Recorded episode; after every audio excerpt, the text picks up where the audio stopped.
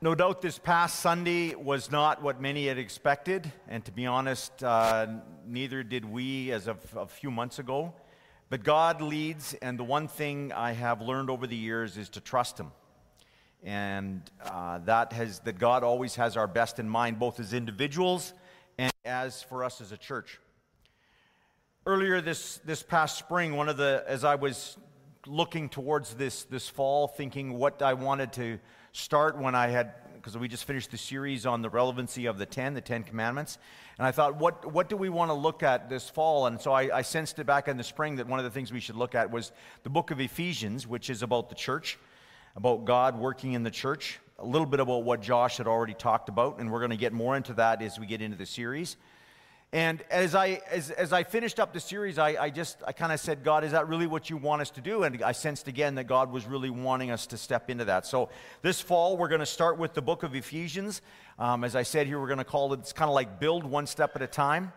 And uh, it's, Paul wrote the book of Ephesians not necessarily to correct kind of uh, any heresy or any wrong thinking, but more to expand the horizons and the understanding of, of what the Ephesian church already understood about who Jesus was, or about what Jesus had done for the church, both um, to them personally as well as how that intersects with people around them, both them in, in the body of Christ as well as the families and all other kinds of things, even in the spiritual world. And so he covers the whole thing, the whole gamut.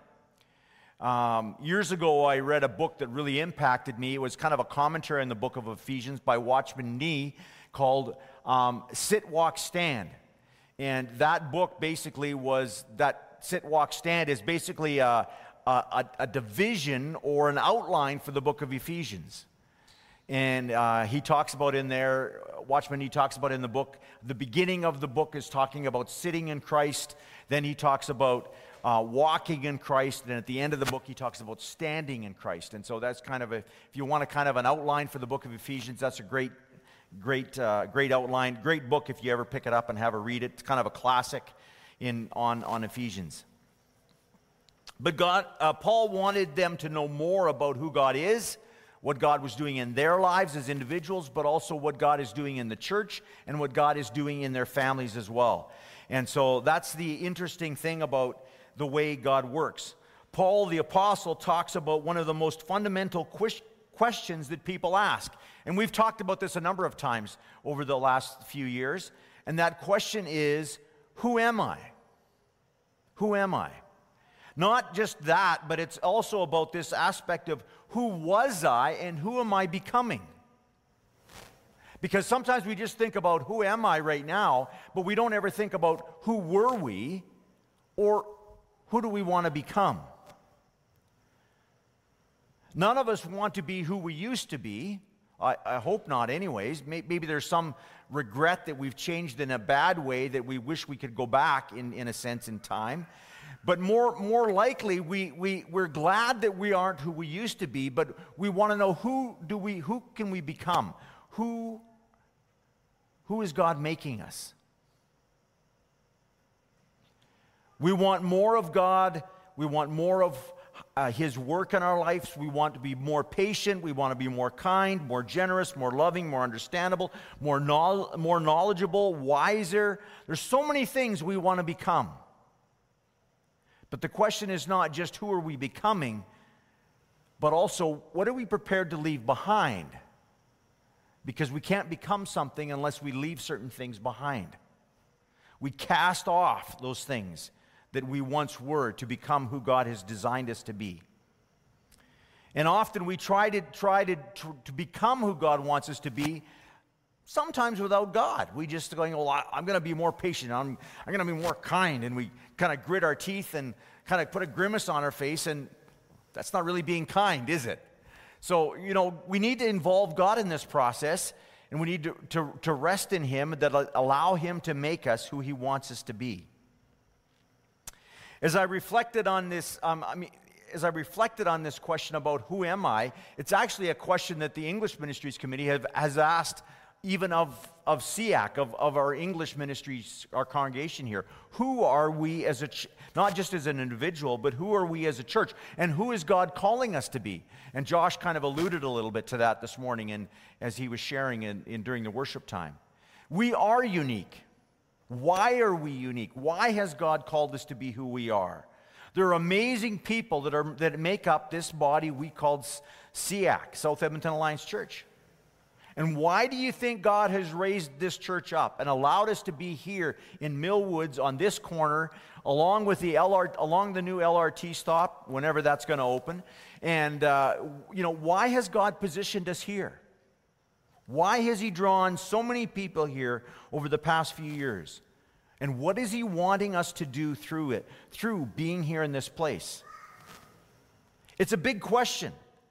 And the big question, even as Josh raised it, is how do I fit into that whole scenario? What is, how, do, how do I fit? What's my piece of the puzzle that God's giving me to be? The letter to the book of Ephesians is a bit about that, about expanding how we view ourselves, what God has called us to be, how we fit into not just as an individual, but us as a, as a, as a, as an, a person in relationship with other people, both within the church and within families, and how has God involved us even in the spiritual world? Because that's a, a topic we very rarely talk about. God has drawn you here for a specific purpose. Now, some of you may be thinking, well, I'd rather be somewhere else, but God has called you here, and you can't leave unless God calls you elsewhere. So, what does God have in, in store for you? I invite you to turn to the book of Ephesians. We're going to look at the first 14 verses. Um, there's going to be a lot of stuff in there, and a lot of stuff I'm not going to unpack, and that's okay because this is more not about me unpacking it for you. This is about you digging in and seeing what God is saying to you about these passages of Scripture. So I'd like to start with Ephesians chapter 1, verse 1. Paul says this Paul, an apostle of Christ Jesus by the will of God, to the saints in Ephesus, the faithful in Christ Jesus.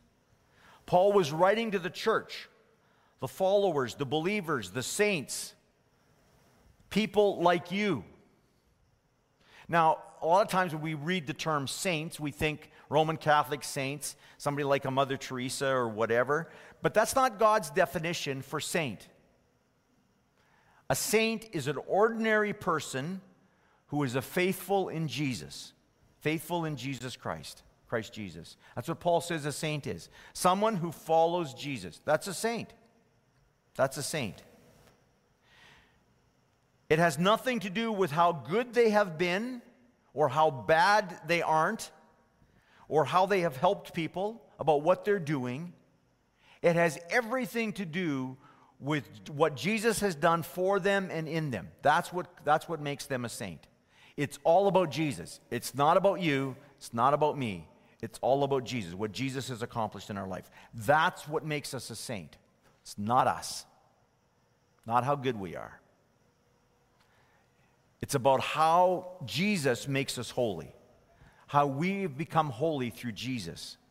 If we've surrendered to Him, then we are a saint. Nothing can ever change that. And we're going to talk more about that as we get into this. The rest of this message, this, this morning's message, is about unpacking some, just portion of what um, the blessings that come as a result from us being in Christ. Even, the, even in verse 3, Paul says this He says, Praise be to the God and Father of our Lord Jesus Christ, who has blessed us in the heavenly realms with every spiritual blessing in Christ. Well, what are the blessings, right? That's the question. What are those spiritual blessings that he's given to us? He says he's given us everything. What are those blessings? Well, he's given us a lot. And then verses 4 to verse 14, he unpacks a few of those, just a few. Let me, let me underline that. Just a few. But it's pretty incredible what, he give, what Paul says here. Verse 4.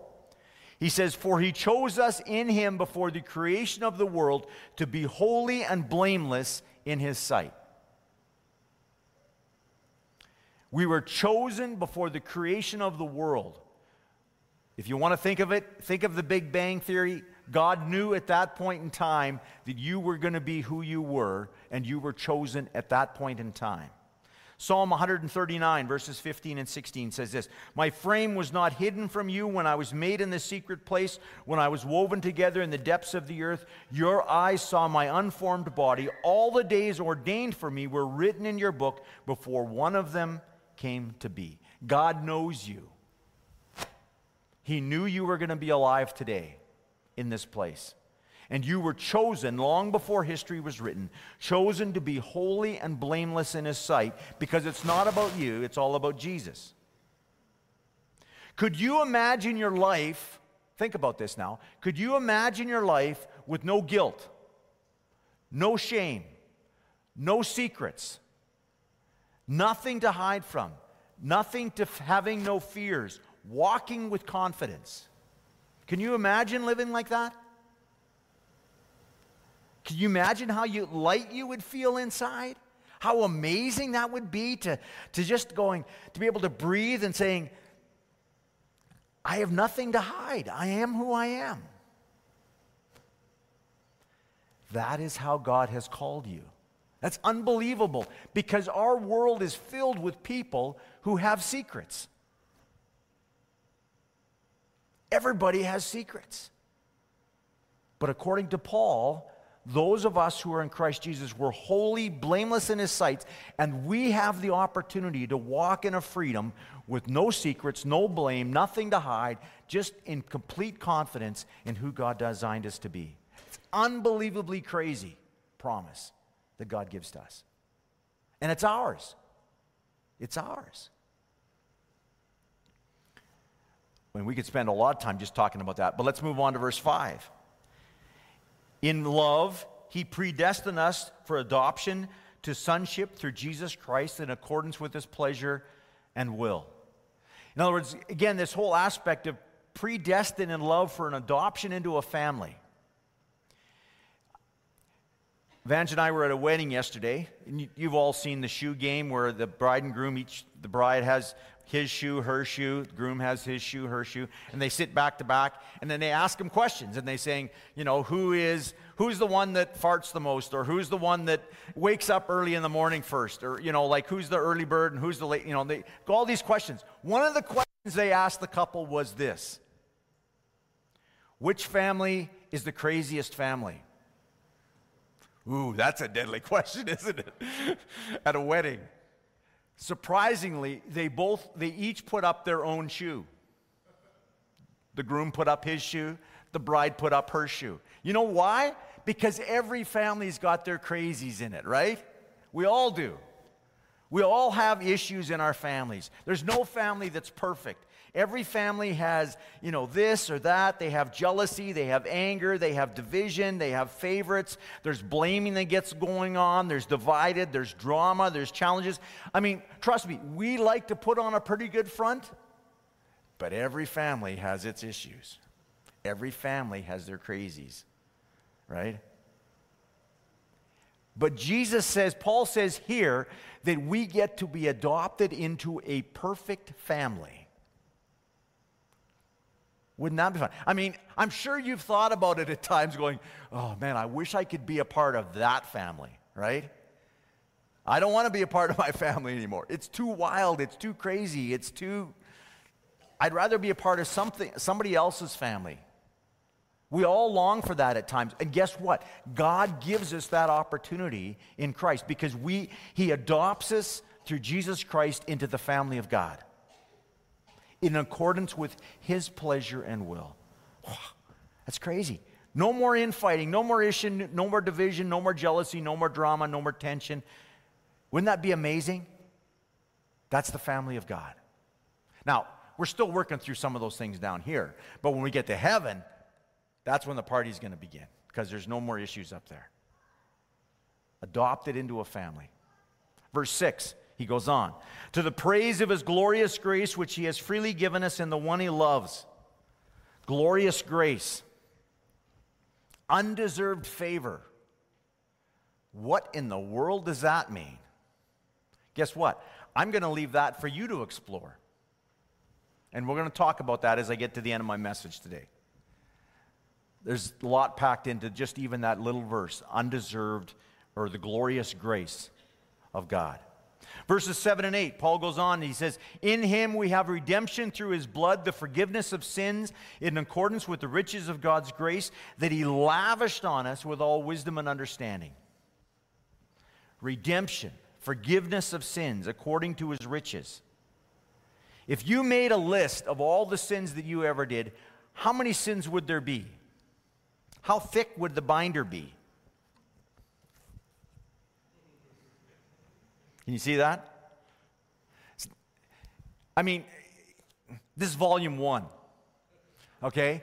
I mean, really, I mean, you think about it, of all the sins, and we have forgotten so many, right? The sins that we have done. Now, imagine sitting in a courtroom, and, uh, and the judge has a list, has the binder, not just volume one, but all of them. And, he's, and he opens it up and he's, and he's looking through it and he's going, Oh, yeah. Oh, yeah.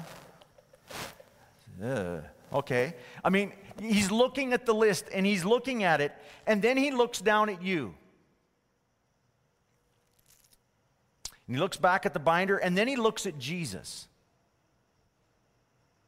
And then you know what he does? Not guilty. That's what Jesus does when we're redeemed, when we're forgiven. He basically wipes it away. Why? Because we're trusting who Jesus has made us to be. We're trusting him. Because he we have given our life to Jesus and Jesus takes away our sin. He, he declares us not guilty. God the Father declares us not, for, not guilty. It's not a spoonful of forgiveness.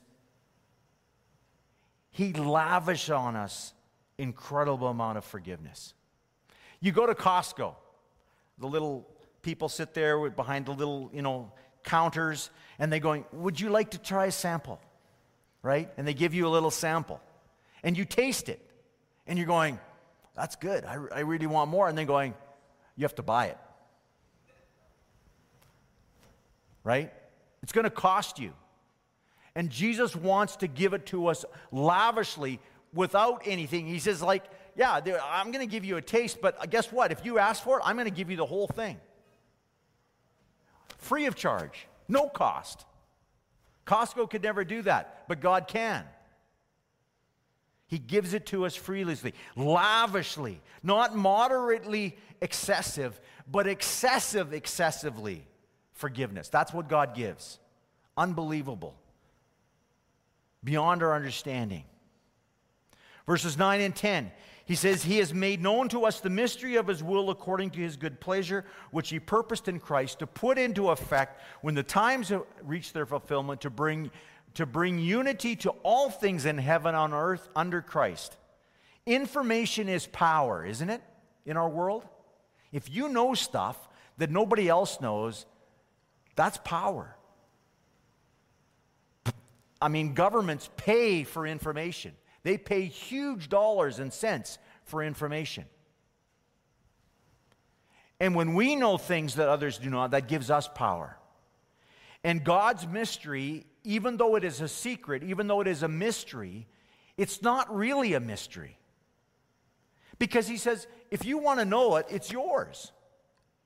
It's only a mystery to those that don't want to know it, or those that can't be bothered with it, or those that don't care about it. Then it becomes a mystery, the information about God, the, the knowledge of God. And people going, Well, I don't care about that. And you're, to them, it's a mystery. But to anyone who seeks Him, it's not a mystery. God says, I'll, I'll give it to you freely. It's, it's like my forgiveness. Uh, just, it's free of choice, it's free, free to accept. Nothing can be hidden. I, I, I give it all. And he says nothing will exist outside of his authority because he rules over everything. And then he also says in that verse, he makes us one with other believers from all kinds of backgrounds ethnic, racial, gender, social status, economic place. I mean, size, age, doesn't matter. We're all become unified in him. And our world is filled with division racism, hatred, segregation, judgment, condemnation, and division. And God says, I can make the impossible possible. When you surrender to me, I can erase all those barriers. I mean, those two verses alone have tons of stuff to unpack. But we can't stop there. Paul goes on, verse 11 and 12. In him we were also chosen, having been predestined according to the plan of him who works out everything in conformity with his purpose, in order that we who were the first to put our hope in Christ might be for the praise of his glory. We've talked about this a couple times already that we were chosen. We're predestined, planned to work out everything as, as part of God's plan to work everything out. When I think of how God prepared me for coming here to be a part of this church, I'm amazed at the journey that He took me on. And I, I'm going to put a quick, and most of it has to do with people. The journey included some friends I had in, in school in Fort McMurray. I had, a, I had an Arabic friend. I had a guy that was a, a friend of mine, Roy, was from India. Um, I had a Chinese friend, Colin. Um, I had a, a, guy that was from England. They were my friends when I was growing up because Fort McMurray was incredibly diverse.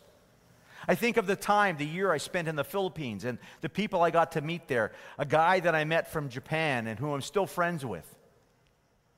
People I've known from Samoa, Tonga, Brazil, Chile, Germany, Ireland, Hong Kong, China, Thailand, Singapore, First Nations, Sri Lanka, India, Nigeria, Democratic Republic of Congo, Australia, Korea, New, uh, Mexico, Cuba, New Zealand, Egypt, Lebanon, Syria, Palestine, Jordan, Iceland, and more.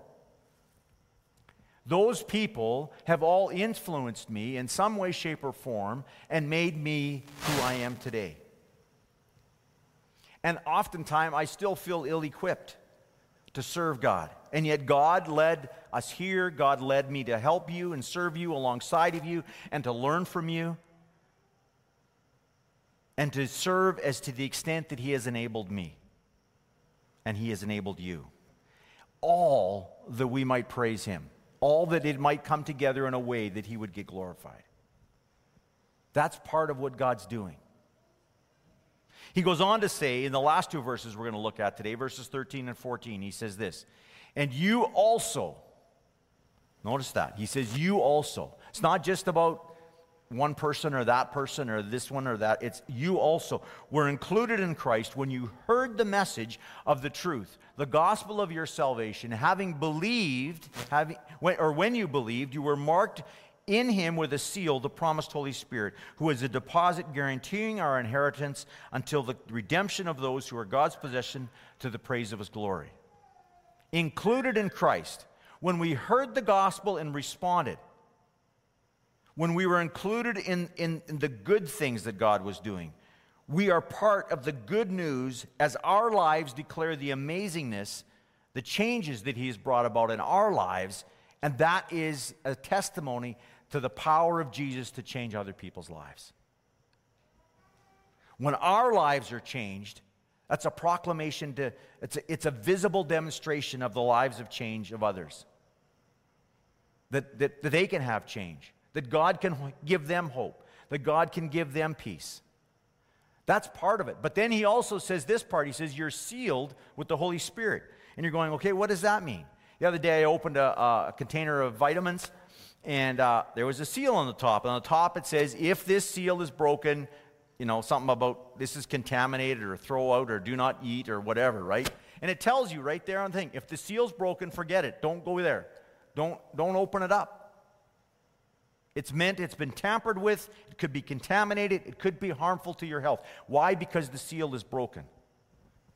And that seal is what guarantees the freshness and the, the authenticity of whatever's contained in there. And God says, I'm putting, I put my seal, my Holy Spirit on you to guarantee your inheritance. Can't be, can't be tampered with, can't be removed, can't be taken away. It's guaranteed. It's tamper proof. And I, I've given my Holy Spirit to you to indwell you and to be on you in such a way that you would know all of these things, all of these blessings that I want you to experience. So, I mean, I've covered a lot of stuff today, right? And you're going, wow, like I, I just, so many things there, I can hardly keep track of them. Okay, I want you, I'm going to ask a couple questions. First of all, I want you, if, if you have your Bible, look up, look up those verses, verses 3 to 14. I want you to go through that list. And I want you to recognize one thing that you have experienced that you can say, I, I know some of that at least. Okay? Just take a moment, go through the list. Verses 3 to 14, go through the list. Maybe, maybe there's more things you've experienced. Maybe you've had a, a, a time of, you know, gone through lots of them and uh, circle a few, underline a few, highlight them, whatever. Um, yeah, maybe turn the music down just a little bit, please, Jeremy. Thanks. And uh, just, and then take a moment and thank God for them. Thank God for them. Uh, appreciate them, rejoice over them, give thanks.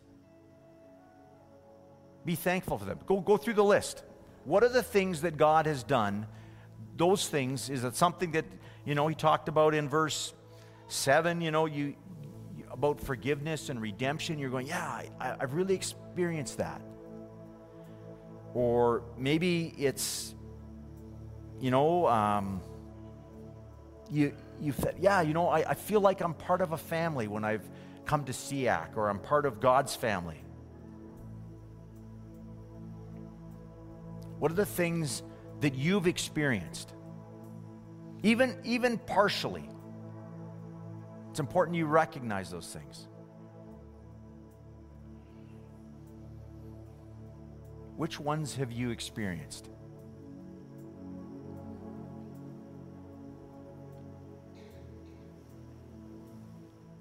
And this is something you can do even outside of this service, even later today or tomorrow morning when you wake up and you spend time with God and you're going, God, what things have I experienced that I can be thankful for? That you have given to me that I've come to discover and come to know. And then you could say, then the next question is then, which of those things that, that Bruce read, that we read from that passage, verses 3 to 14, which ones were a new thing to me that I'm going, I don't know what that means. I'm not sure I understood what he was talking about there. I don't know if I really embraced that. In other words, which ones of them have you not experienced yet? And is there a reason why you haven't experienced it yet? Maybe it's because you've never given your life to Jesus. Maybe it's, you know, maybe you said just I, you know, I, those, those are great things. I, I, I, don't, I don't know if I could ever, I don't know if I've actually experienced those. Maybe it's time to do that, to surrender to Him. If half of what's on that list is real, maybe it's worth checking out. Give yourself to Jesus. Let him, let him reveal to you about some of those things.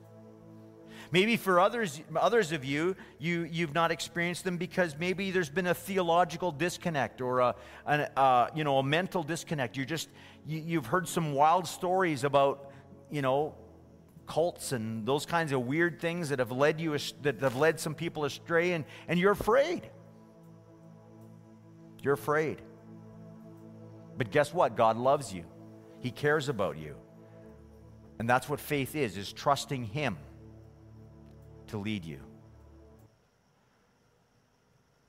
And some, sometimes, even the aspect of fear, you're, you're worried about, well, what happens if I have to give up control? Fear plays a part in that too, because, well, you know, if, if God takes over my life, you know, maybe I'm going to have to stand on my hands and do headstands or something. I don't know. Like, we're going to be asked to do really kind of strange things.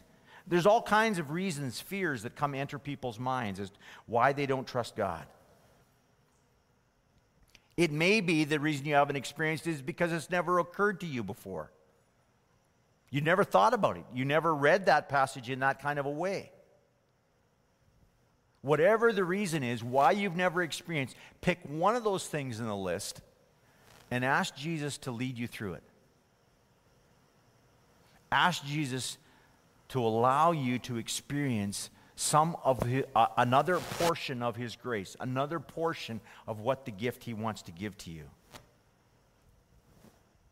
Or maybe you've ex- you're going, well, yeah, I've kind of experienced everything. Then guess what? You're, you're miles ahead of the most of us, or at least miles ahead of me. Then guess what? You can go back and pick one in the list and say, God, I want to know more about you in that area. So it doesn't matter where you are on the continuum. Today you get to experience more of Jesus because I'll guarantee it, you can never experience everything there is to know about God and the grace that He's given to us and the incredible riches spiritual riches he's given to us through Jesus. So find one. Invite God to reveal something about that area, about that verse, about that topic to you in a fresh and a new way. And lastly, I encourage you to do it this way is invite others to join with you as you seek to experience the wonders of God's grace which is already yours. Do it with others. Share what you've learned with others.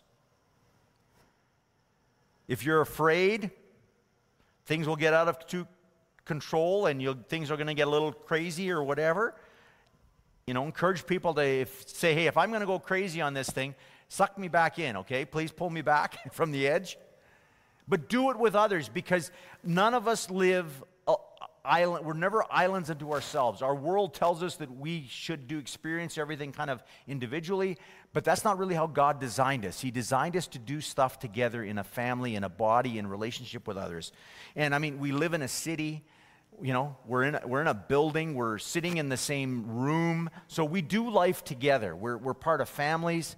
God wants us to do that. So I encourage you to do even experience, allow your spiritual experience to be part of doing it with others and ask God to show you who you can share this with. And just say, hey, I'm, I'm really learning about this. Hey, this is something I discovered this week. And just share it with another person and see what God has for you. Invite others to join you as you do it together. What an amazing opportunity to discover more of God's grace, His unsearchable grace and mystery, and the blessings that He gives to us in Jesus. Let's pray together.